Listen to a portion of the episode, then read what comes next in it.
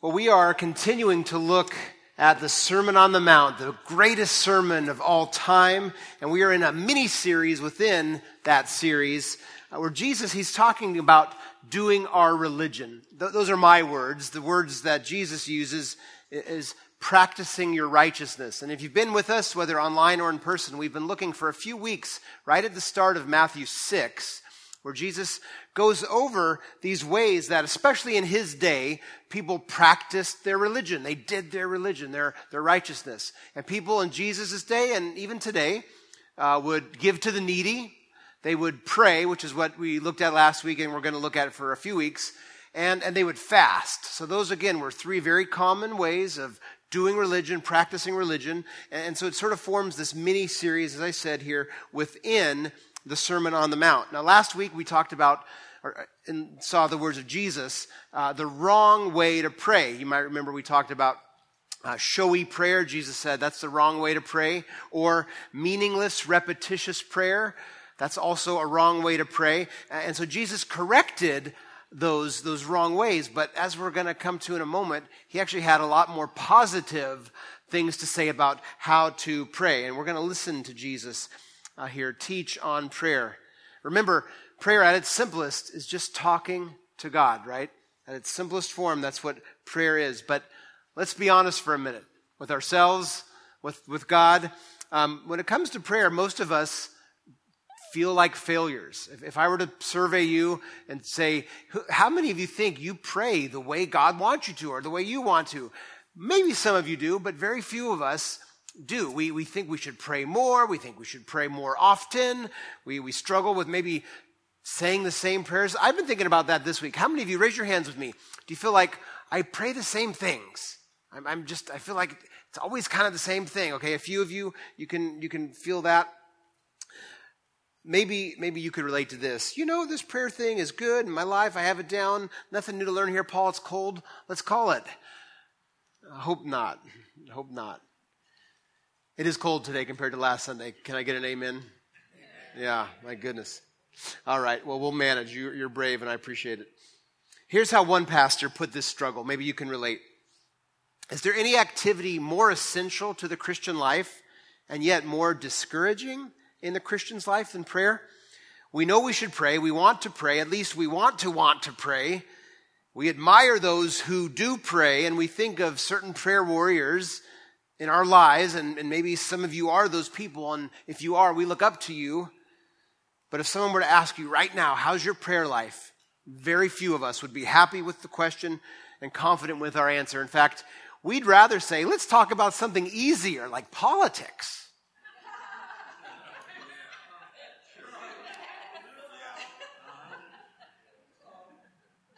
we wish we prayed more. We wish we prayed longer.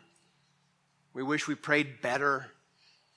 I bet none of us anticipate getting to the end of our lives and looking back and saying, you know what I regret? I just spent too much time in prayer, right? None of us think that way. It's a real struggle, it's a real tension. Well, this afternoon, we're going to hear Jesus speak encouragement into our lives and grace into our lives. Uh, Jesus is not the kind of Savior, the kind of Lord to, to simply say, Come on, Christian, pull your bootstraps and just get after it. Now, there is some should and ought and how to, but he's full of grace. He's full of encouragement. So let's, let's let him teach us this afternoon. And I think if we do, it just might revitalize us and free us from having prayer be a struggle. Now, many of you know the, the passage we're going to look at. It's often called the Lord's Prayer. If your Bible is like mine, I'm going to turn to Matthew chapter 6, and you could do that as well if you haven't already. I've got a heading just to the side of mine uh, over verses 5 uh, through 13, 15 rather, and it says the Lord's Prayer. Now, what's interesting is um, it's called that because, of course, Jesus taught it. He gave it. So he's the Lord. He gave this prayer. Uh, but really, I've, I've been thinking all week this is the Christian's prayer. And if you're a follower of Jesus, this is your prayer. This is my prayer. So let's let Jesus teach us. Let's let him give us a model. And that's what this is. He didn't tell us uh, exactly what to pray. He didn't mean it just to be something we have memorized and just quote and we're done. And don't get me wrong, if you know this, and I think probably a lot of you do, that's good. but it's not just meant to be something to say and then you're, you're done with. It's, it's meant to teach us, to model for us how to pray. We're going to spend our time today looking at the first half. There's two halves to it. I'll talk about that in a second. And, and we're going to hopefully squeeze the good stuff, so to speak, out of that first half. And then next week, we'll return to the second half. And we're actually going to have a, a service next week where we integrate the prayer into how we sing and what we sing and, and what we do together. So, fair warning. Uh, lots of interaction next week beyond just singing songs. We're going to have some time throughout the service praying. So we'll get to the second half and all of that next week. Today, the first half. So again, if you have a Bible, Matthew 5, uh, or excuse me, Matthew 6, and I'm going to be reading verses 9 through 15, and you can follow along. Matthew 6, verses 9 through 15. Hear the word of the Lord. Pray then like this Our Father in heaven, hallowed be your name. Your kingdom come. Your will be done on earth as it is in heaven. Give us this day our daily bread, and forgive us our debts as we also have forgiven our debtors. And lead us not into temptation, but deliver us from evil. This is the word of the Lord. Let me say a few preliminary things uh, before we look at this model prayer the, the, in the first half of that model prayer. For, uh, four, four, things. Let me make sure. Yeah, four, uh, four quick things here going in. Number one, there's two versions of those words, this, this model prayer in the Bible. This one, which is definitely the more familiar here in Matthew uh, chapter 7. And then there's one in Luke chapter 11. Now, Jesus was an itinerant preacher. He spent most of his time up in the north of in, in, Galilee, but he would travel around, and, and so he would use some of the same material, right? That's, there's nothing wrong with that. He had things he would teach and had things he would say. And Matthew 6 and Luke 11 are two different times in the three years of Jesus' public ministry. Here in Matthew 5, 6, 7, the Sermon on the Mount, Jesus is up in Galilee. He's got large crowds that he's called in, although he's talking to his disciples. Remember, that's not just the, the 12, that's that probably in the low hundred layer of, of people that are following him, that, that call themselves uh, disciples uh, of Jesus, learners. He's speaking to, to them and the crowds. In Luke 11, he's closer to uh, Jerusalem. And in fact, it's interesting. I was rereading it even this morning. It begins, Luke 11, where the disciples come to him after seeing him pray. And they say, Will you teach us to pray like John's disciples uh, asked him and like John taught uh, them?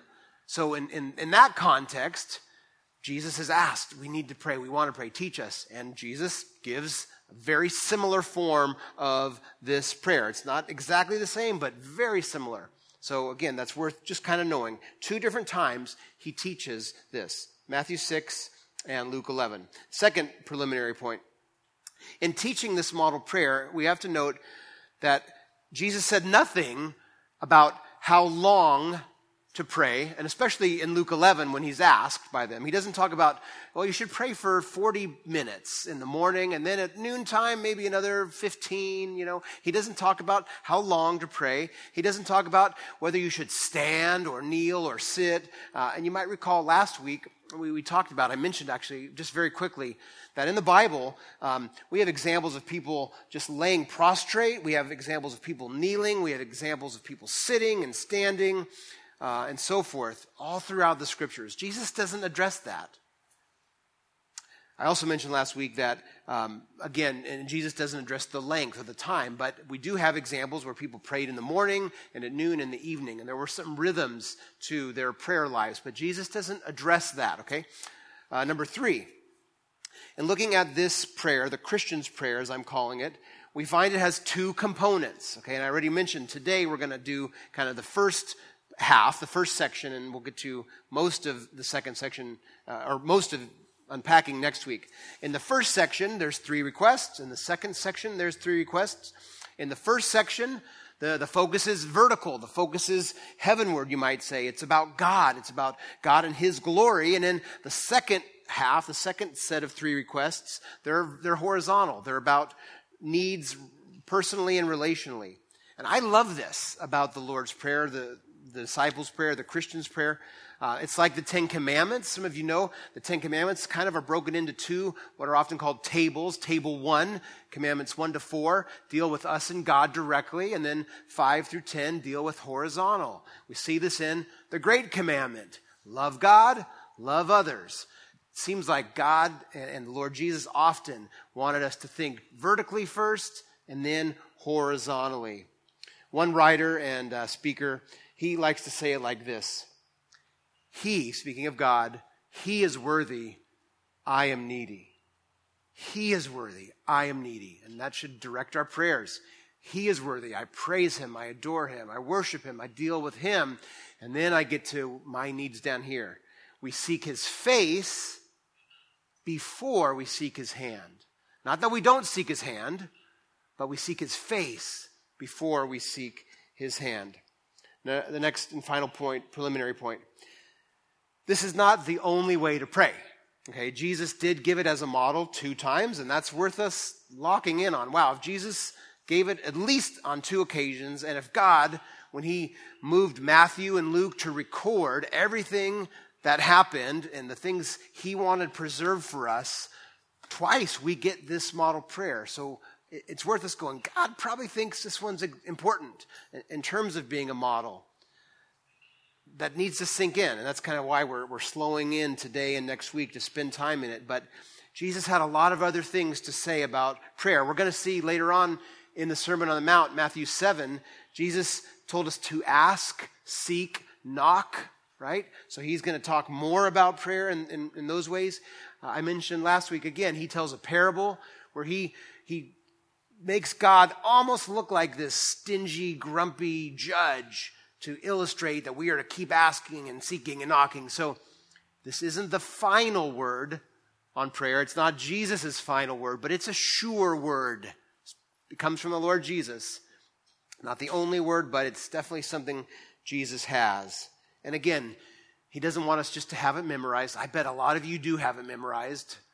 We've worked on it in our home with our kids too. It's, it's good to know it, but it's not meant to just be, you know, said like some commercial jingle or something that, you know, you just over and over, you can just say it without thinking. Okay, we'll, we'll lock into that in a moment. So those are four preliminaries.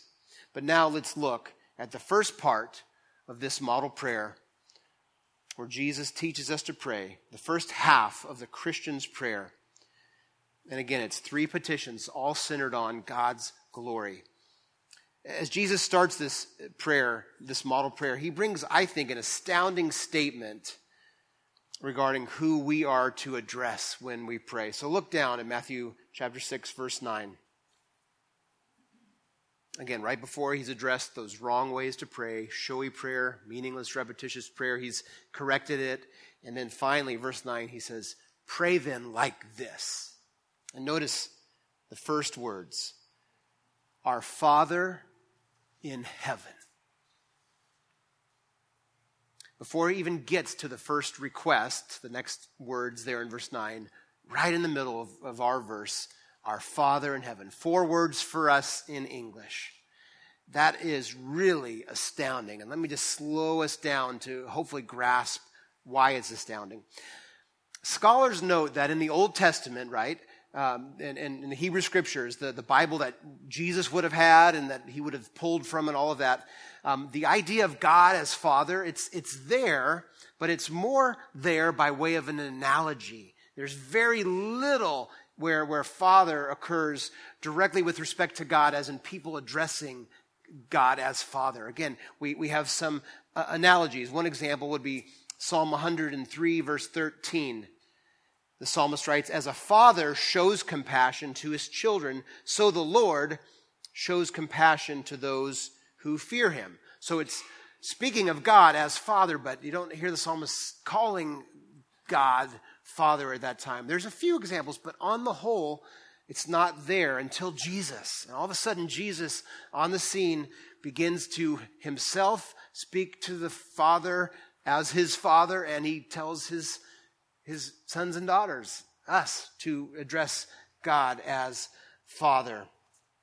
Uh, Don Carson uh, notes this The overwhelming tendency in Jewish circles was to multiply titles ascribing the sovereignty and lordship and glory and grace to God. That's what you see mostly in, in the Hebrew scriptures in the Old Testament. And it's against that background that Jesus has this habit of addressing God as his own Father and calling his disciples to do the same. And this would appear familiar and even presumptuous to Jesus' opponents, but it would be personal and gracious to his, his followers. Now, for us, often we, we only think of God as, as Father and buddy, and right? And, and, and again, don't get me wrong, there is an immediate intimacy. I mean, right now, uh, you can start praying, oh Lord, I just, I need to tell you about how angry I am at this person. And we can just like, you know, almost like on, on 1.5 speed get into a, a conversation with God like he's our best buddy right next to us. And he is. he's that. But, but we, we can lean and tend maybe too informal, maybe too intimate, if you will. And that's why this, this is astounding because Jesus says, pray like this Our Father, there's that intimacy in heaven. And, and what Jesus is doing there is saying, when you start to pray, you're addressing at the same time someone who loves you and, and cares for you. And in fact, Jesus probably was speaking Aramaic. Uh, that was kind of the common tongue. And so, very probably, he would have said, even though Matthew is going to record later on in Greek, okay, the, the written language, but Jesus, if he's speaking Aramaic, he probably would have used the word Abba. And some of you know of this word. Sometimes we, we simplify it by saying that it, it just means daddy, like when little kids run around, daddy, daddy. And it definitely can have that, but even uh, what, what scholars have told us is that adults in, in the time of Jesus would call their fathers Abba. Okay, I, I love my dad, but I don't call my dad daddy anymore. I don't remember when that stopped, but it's been a few years. So um, you get the tension there. So it's not only like a little child saying, Daddy, Daddy. it, it is. It's, it's dad. It, it's intimate. He's, he's father. But oh, he's in heaven. He's the sovereign. He, he's the transcendent. Don't get lost in that word. Transcendent just means a being beyond comprehension. And that's God. And we, we could pause here and start to unpack his attributes. And that's what makes God God. There's no one like him. What must he be like? As one of uh, my mentors and one of my wife's pastors in college used to say, What must he be like? On the one hand, he's father, intimate, warm, uh, authority, right? A father has authority in his kids' lives. Um, there's care, all of that, but he's, he's transcendent. There's no one like him, and he's sovereign and creator and in charge. And, and Jesus says, that's, that's how you pray. Here's the point. What's astounding is Jesus, again, isn't drilling in like, you have to say those words. It's more for our sake that as we go to prayer, we, we realize who, who we're talking to, that it, that it shapes us. But again, God is gracious. And when you need Him in that moment, you, you can launch in if you're a son or daughter if you're a Christian, and just start talking to Him. But oh, it's good every now and then, maybe more, to be still before Him, to, to just quiet ourselves and be aware that He's more than our buddy next to us. He's, he's God. He's God. It gets us in the right frame of mind, John Stott said. And that leads then to the first petition at the end of verse 9. Having prayed, Our Father in heaven. And here's petition or request number one Hallowed be your name.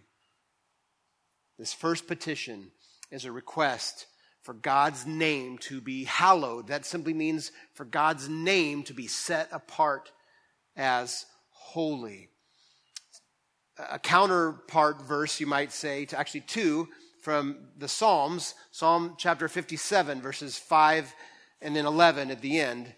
Many of you will know this. Be exalted, O God, above the heavens. Let your glory be over all the earth. When, when the psalmist says that in Psalm 57 5, and then again in verse 11, the psalmist is saying, Hallowed be your name. To, to have your name be set apart as holy. And of course, God is holy. He is set apart. He's distinctively different. But this request, as one of my professors, uh, professors would describe it, is praying that God would be treated with the highest honor and set apart in, in my life if it's me praying it individually, and our life if we're praying it collectively. If we together say, Our Father in heaven, hallowed be your name, we want his name to be set apart as holy. It is, but we want it to be experienced that way. One writer says it like this To pray this is not to pray that God may become holy, but that he may be treated as holy. Now, here's, here's the pause again. Jesus gave this model prayer. So, if it is that, and if we're going to practice our religion, if we're going to do our religion, and, and if we're going to add maybe this prayer to our prayer time, and I'm going to hope you do and encourage you to do that. When you start with this request, this petition, and you, you pray those words, hallowed be your name, pause there and restate that.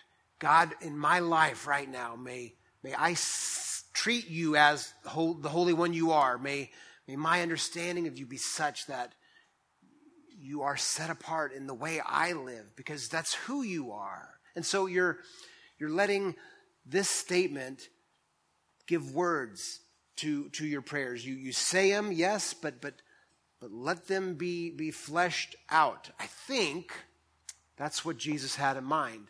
I, will mention uh, some of this here later, but um, from Augustine, long, long, long time ago, um, to uh, the, the great reformers in the last 500 years, and so many more.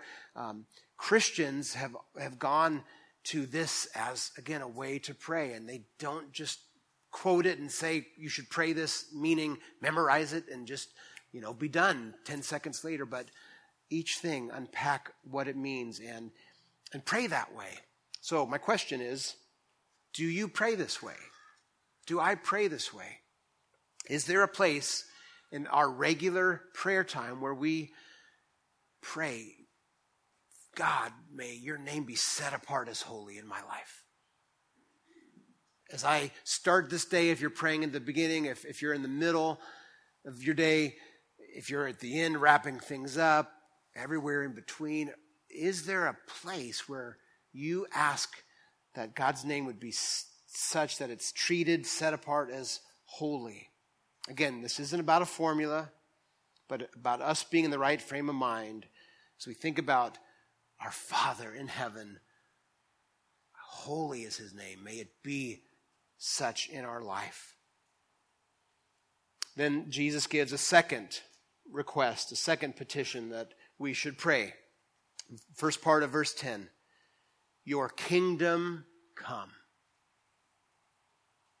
When we pray that, when, when we take those words, God, may your kingdom come, we're praying for the now and the not yet.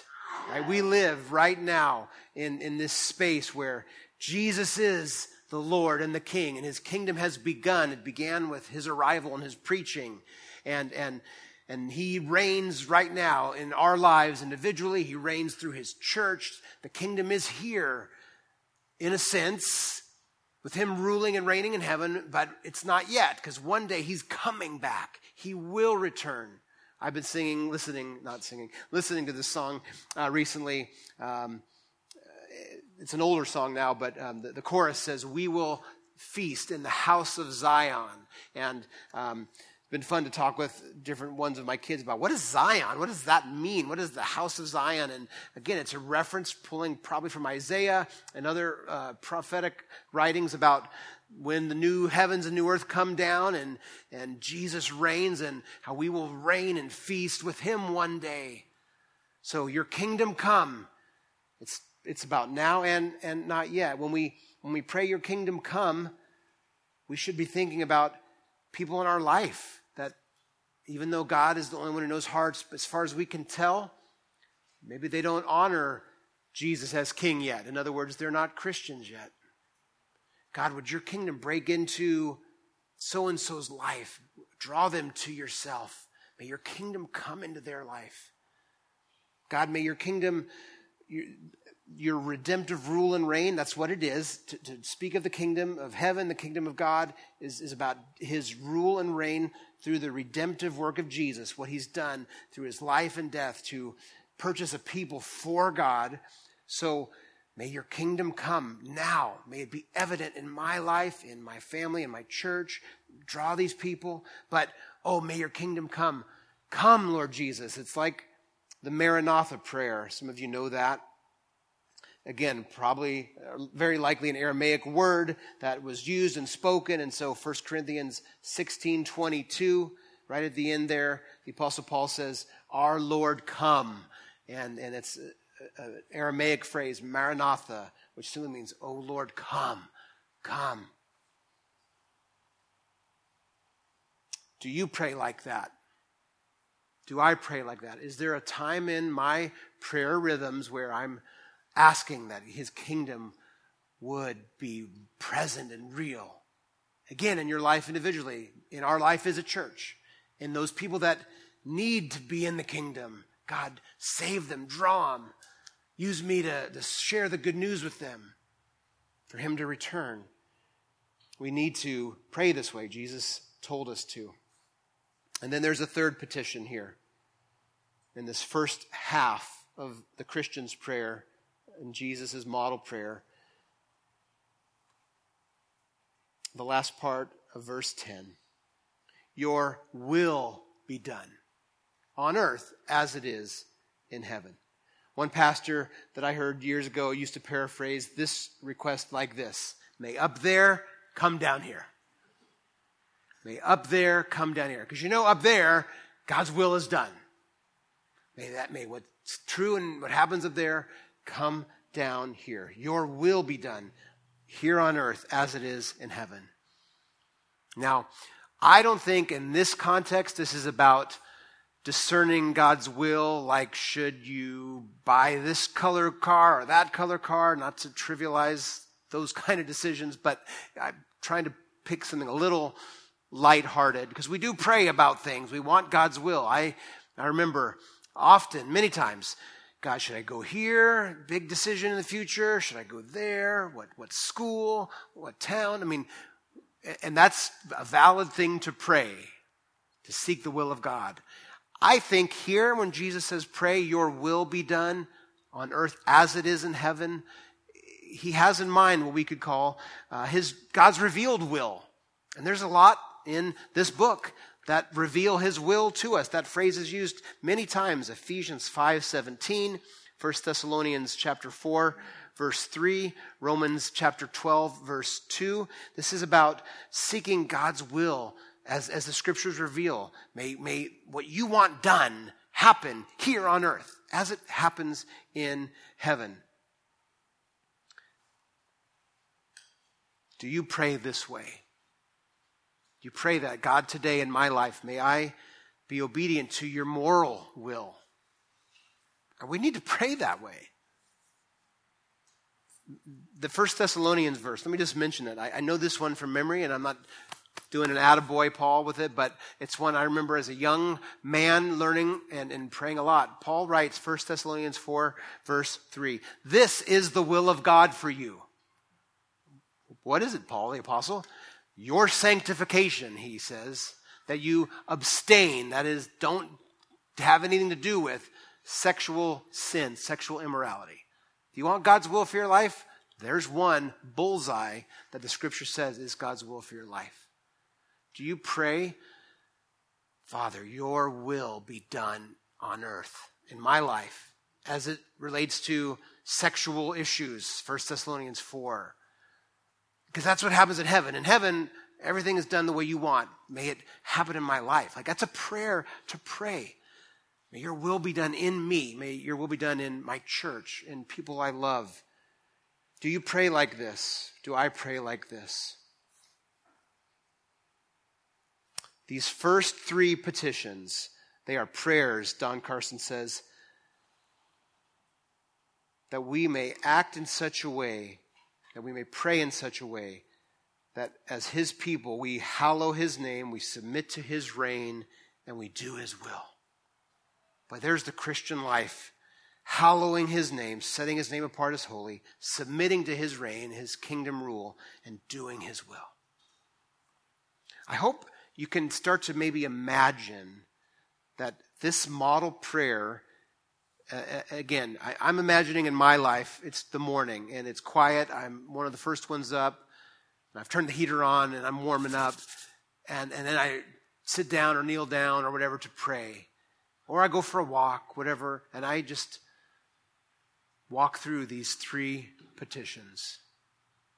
And I'm thinking about God, my Father in heaven, and, and hallowed be your name.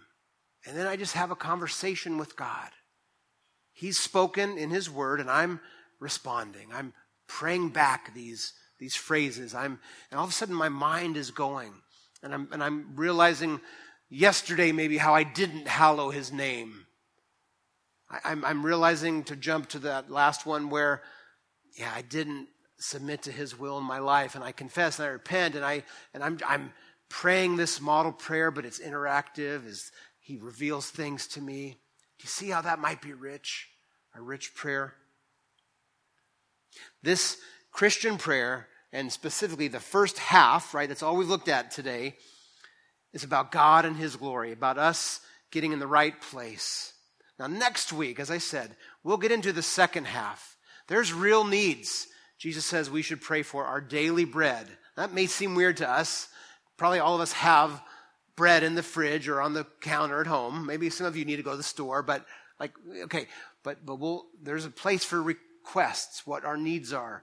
We need to pray about forgiveness issues and relational tensions and all that. And we, we need to pray for Him to deliver us and keep us from evil and the evil one and to lead us not into temptation. So we will, we will look at that next week.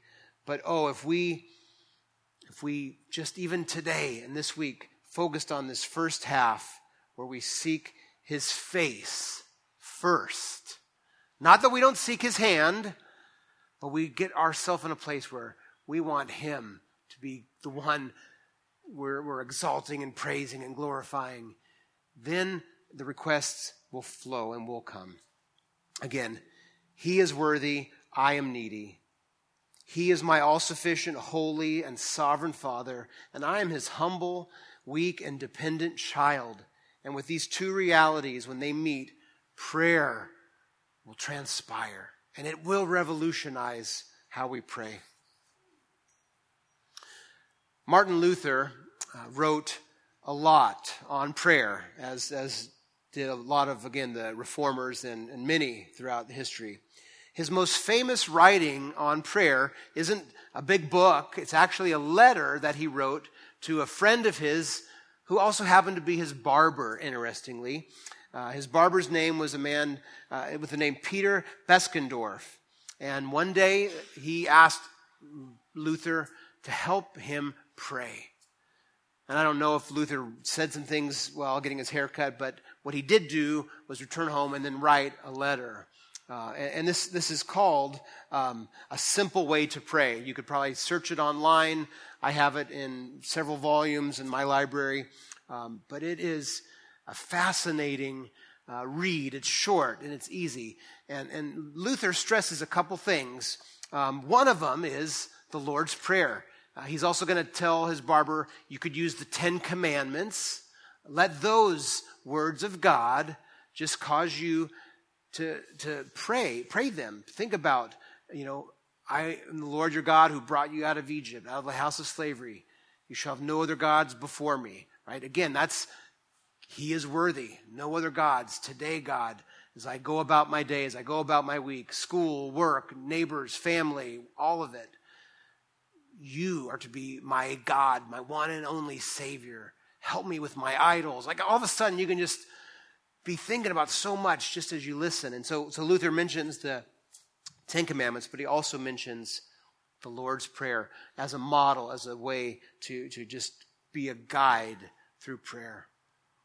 So let's take Luther's advice, but more importantly, let's take the Lord's. When asked in Luke 11 how to pray, and at another time in front of all these crowds, he said, Pray like this. This week, church, I, I invite you, but I want to nudge you with my fingers and your ribs to pray this way. Take, even if it's just what we looked at today, the first half, these first three petitions, use it in your prayer time for yourself, for others. The one who taught us to pray this model prayer, who gave us what I'm calling the Christian's prayer, he himself was a man of prayer, and he continues to be a man of prayer. There's two in particular fascinating verses in the New Testament that speak of this. But let me read one Romans 8 34. Who is it to condemn, Paul the Apostle asked rhetorically of us Christians? And then he supplies the answer Christ Jesus is the one who died, more than that, who was raised, who is now, implied, at the right hand of God, who indeed is interceding for us. That, that blows my mind every time I think of it. That, that the Lord Jesus, as the great high priest, is interceding for us.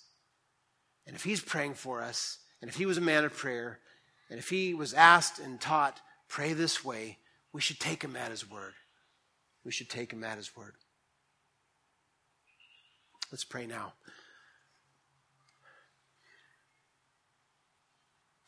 In Jesus' name, we pray, Our Father in heaven.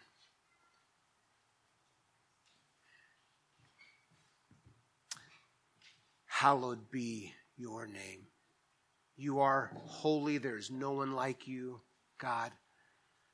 But may we treat your name as holy in our thoughts, in our words, even this evening, in whatever interactions we have with what we do before we lay down and in the day. May we treat your name as holy. And we pray for your kingdom to come. We thank you that it's here now. We thank you, Jesus, that you do reign from heaven and you intercede for us. And we are your sons and daughters, kingdom citizens. May we be submitting to your rule in our life. And we pray for people that we love to be brought near to you, for you to draw them, to save them. Use us to share the hope. May your kingdom come in their life, and Jesus, come quickly. Come. Maranatha, come, Lord Jesus. And may your will be done in Santa Rosa, Rohnert Park, Petaluma, Sebastopol, throughout this county, this state, this country. But but here, tonight, in our lives, may your will be done as it is in heaven. May up there come down here. Teach us to pray. And I do ask, God, that as we go into this new week, that we would try to use this model in our prayers. And I, I pray that it would revolutionize how we pray and bring life to our prayers for your fame, for your renown. For yours is the kingdom and the power and the glory forever and ever. And all of us said,